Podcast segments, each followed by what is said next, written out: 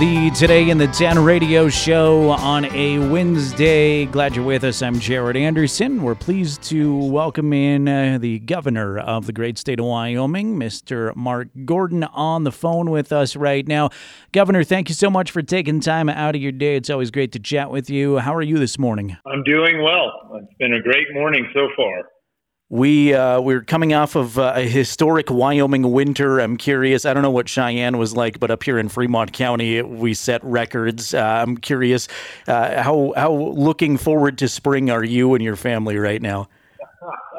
well, it, yeah, it's been a it's been a tough uh, tough winter for sure. Uh, you know, up at our ranch in Johnson County, it was kind of a winter like I remember when I was a kid.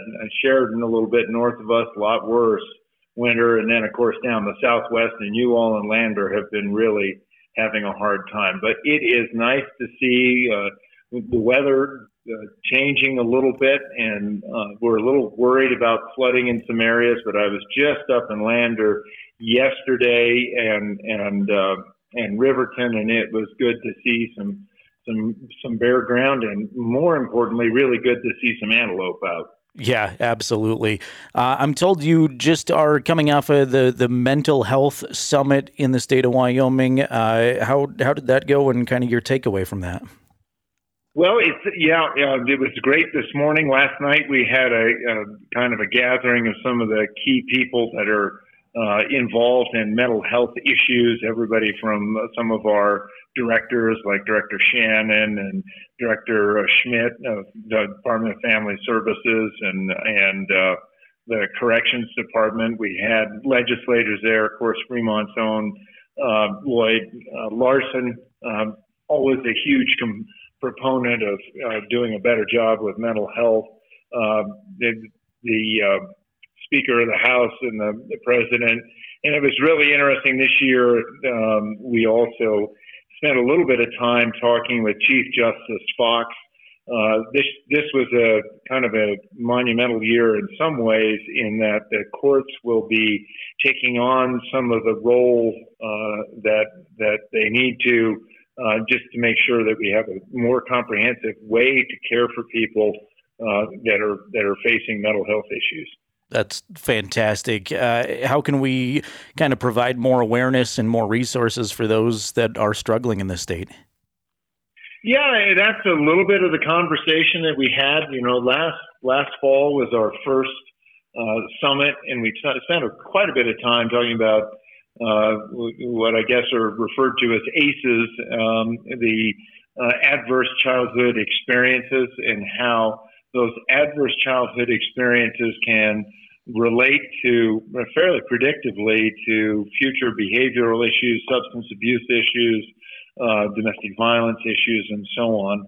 Uh, so we we did spend a little bit of time talking about what we can do to get out ahead, make sure that we can uh, help and support families uh, so that they they um, the incidence of these adverse childhood experiences, which can be everything from an abusive parent to just strained economic circumstances. Um, so how we can help with those. Um, but but this summit was really focused a lot more on community solutions, uh, ways to provide resources. Of course, money's always one of the most important things that, that you know one can consider, but it, it is always a little bit challenging with the legislature to know where they're going to put their money. Uh, so there was a little bit of discussion about uh, how important this is, how expensive it is. Uh, if you have somebody who is a Title 25 uh, in, involuntarily um, committed, uh, you know, for a psychological evaluation, maybe goes through that evaluation, maybe has some um, medical uh, the prescriptions that can help them with their I hate the term, but med, meds, I guess. Mm-hmm. Uh, you know, and then can't afford them, and and then eventually go off them and come back into the into the jail and how inappropriate that is. So, what are the things we can do to make sure that we don't burden the taxpayer with uh, what is a much more expensive cost than just doing the right treatment in the first place. That's great. Uh, kudos to you and your team and everybody involved in that. Uh, I know you're busy year round, but as we turn the page to spring and look ahead to summer, are there any other big plans that uh, you and your team are, are working on or looking forward to over the next few weeks and months? Yeah, absolutely. You know, I think um, uh, on the uh, on on the front that is on everybody's mind right now with snow coming off. How hard it's been uh, this winter on wildlife, particularly down in the southwestern parts, Baggs to the west up to Star Valley, just been brutal on wildlife. Uh, so what are what are the things that we need to do there? Do we want to roll back the horn hunting season so we don't disrupt populations? How can we see how to uh, sort of help reestablish those really uh, important populations. Reportedly, you know, as much as 90% of the fawn crop has gone in some places, 50 to 60% of the herds have been hit. Just a devastating winter. So we're, we're looking at things we can do um, to uh, help buttress those herds, things we can do to help with the habitat. Um, uh, things we can do to make sure that herds aren't aren't uh, you know somehow uh, irritated by uh, you, you, know people doing inadvertent things. So that that's a little bit on the wildlife front. Uh, really excited about the outdoor recreation trust fund that got established, and we have a new ORV road that is uh, set up in the southwest. which will be very exciting to see how that get mapped and gets mapped course, the Red Desert, always a great recreation area. Kind of fun to see how that how, how that is beginning to expand. Um, but you, you know, the, the, this job has all, kinds of things. Those were the fun issues. We've got real concerns about uh, being able to continue our energy production. Uh, it, we've had some some reports of uh, really slow issuance of, of permits. Some delays in being able to uh, expand uh, production in a couple of areas. Uh, so we'll be continuing to work on that. Of course, we're we're excited about the Sierra uh, Madre chokecherry uh, plant finally getting, or wind farm finally getting their transmission line approved. So that'll start start work. Um, we've got TerraPower, uh, the new nuclear plant down at Kemmerer that is that is uh, going to start its groundbreaking this spring. So on the energy front, natural resource front, a lot of stuff going on, uh, pretty pretty exciting. Uh, and then you know we get to summer and and uh, we've got uh, rodeos all around the state and kind of getting ready to put the final touches on the ride initiative for education. To look at maybe some pilots uh, where we can look at different um, uh, approaches to how we do traditional schooling, kind of looking at maybe um, uh, focusing a little bit more on career paths, focusing a little bit more on mastery of skills, uh, kind of letting teachers do a little bit more teaching and less teaching to a test. Um, and then at the, you know, at the higher education level, uh, the Wyoming Innovation Partnership is in its second phase. So a very busy year. I, I, know you've had a lot of time to settle into the governor role, but do you ever still kind of uh, pinch yourself and go, I get to oversee a lot of things in this great state? Uh, yeah, I, I, do. I love this. I love this state, um, and I am always uh, a little bit surprised, and I hope that never changes. That uh, you know, people refer to me as governor. I just feel like I'm still Mark from Kaycee and doing my best for the state. Um, but but I, you know, there there really are some great things that uh, we can do over the next few years. I, you know, I was just up in in your neck of the woods there in Fremont County. and met with both. Uh, we have a quarterly meeting with the tribal business councils uh, and, and looking at you know some of the some of the great issues that um, we can we can work on and solve solve there between the state and the and the tribe. So good good stuff.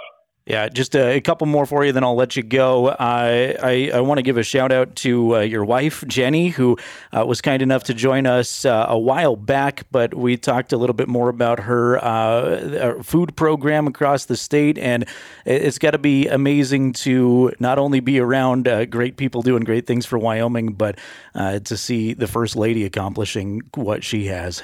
Well, yeah, Jenny is, uh, you know, it's a passion of hers. Her, her folks, uh, knew a lot of food insecurity. Her dad was, uh, you know, lost their home in the 30s and was kind of one of those stories uh, that that you know we knew how hard it was. Her mom, Austrian war bride, uh, they, you know, I never knew what schmaltz was, and schmaltz is uh, was the bacon grease. That's what they got their cal- calories from after World War II. Uh, so hunger's always been a big issue for Jenny, and I think uh, one of the great things for her is when she's able to come to the food pantries there uh, in Fremont or out in Star Valley. It's not in competition. It's what can we do to help you? Can we get you some more infrastructure? Can we get you some freezers? Can we, you know, get you in, interested in in processing some wild game that maybe a hunter doesn't want to take the meat home? And and boy, I'll tell you, boy, she probably told you the number. It's just the the amount of food that they've been able to deliver. And one of the most exciting stories there, uh, and I, I, think about it because it's the Honor Farm. Um, you know, they started uh, producing uh, vegetables out there a few years ago, and um, they had a bumper crop. And last year, I don't know how many tons of food they were able to deliver uh, to pantries around the state. And you know, the the inmates out there, uh, many of them are so excited to learn how to do gardening, how to do uh, harvesting of crops, how to you know be able to produce. It's it's it's a great story. Yeah, it really is. Kind of a, a, silly one here for you, but in your travels, getting to travel around not only the country, but overseas as well, uh, I'm curious what may have been some of the weirder things that people have asked you about Wyoming. We all get those questions about electricity and what's Wyoming like, but uh, I'm curious if you have one that stands out. Uh, well, I think one that I always laugh at is uh, somebody was complaining about the wind here in Cheyenne. They came into the Capitol. I met them one day, and they were asking why we had all those darn fans on. Couldn't we turn them off and it would get a little, a little bit better? I think that was probably the the, the and I, they were serious about it too. I thought, well, you, you must be joking, and then no, they, uh, they, thought it was something we were doing. Yeah, yeah, exactly. I've wondered that about Cheyenne from time to time too. Uh, finally, for you, uh, what do you need from Wyoming residents? How can we uh, keep pushing the state forward? Is there anything we can do on kind of small levels here in Central Wyoming? Well, honestly, I think uh, there's so much of a focus on how important it is that we focus on those issues at the local level, those things that matter to Wyoming. Uh, you know, today we were talking at that community health summit about, you know, when I was growing up, uh, people just knew everybody on the street. They kind of knew when somebody was in trouble and they'd, they'd see if they could reach out to help. The faith community would and others would. Uh, so, you know, one of the big things is Wyoming people really do care about one another, and and and it's important that we focus on those things at the local level.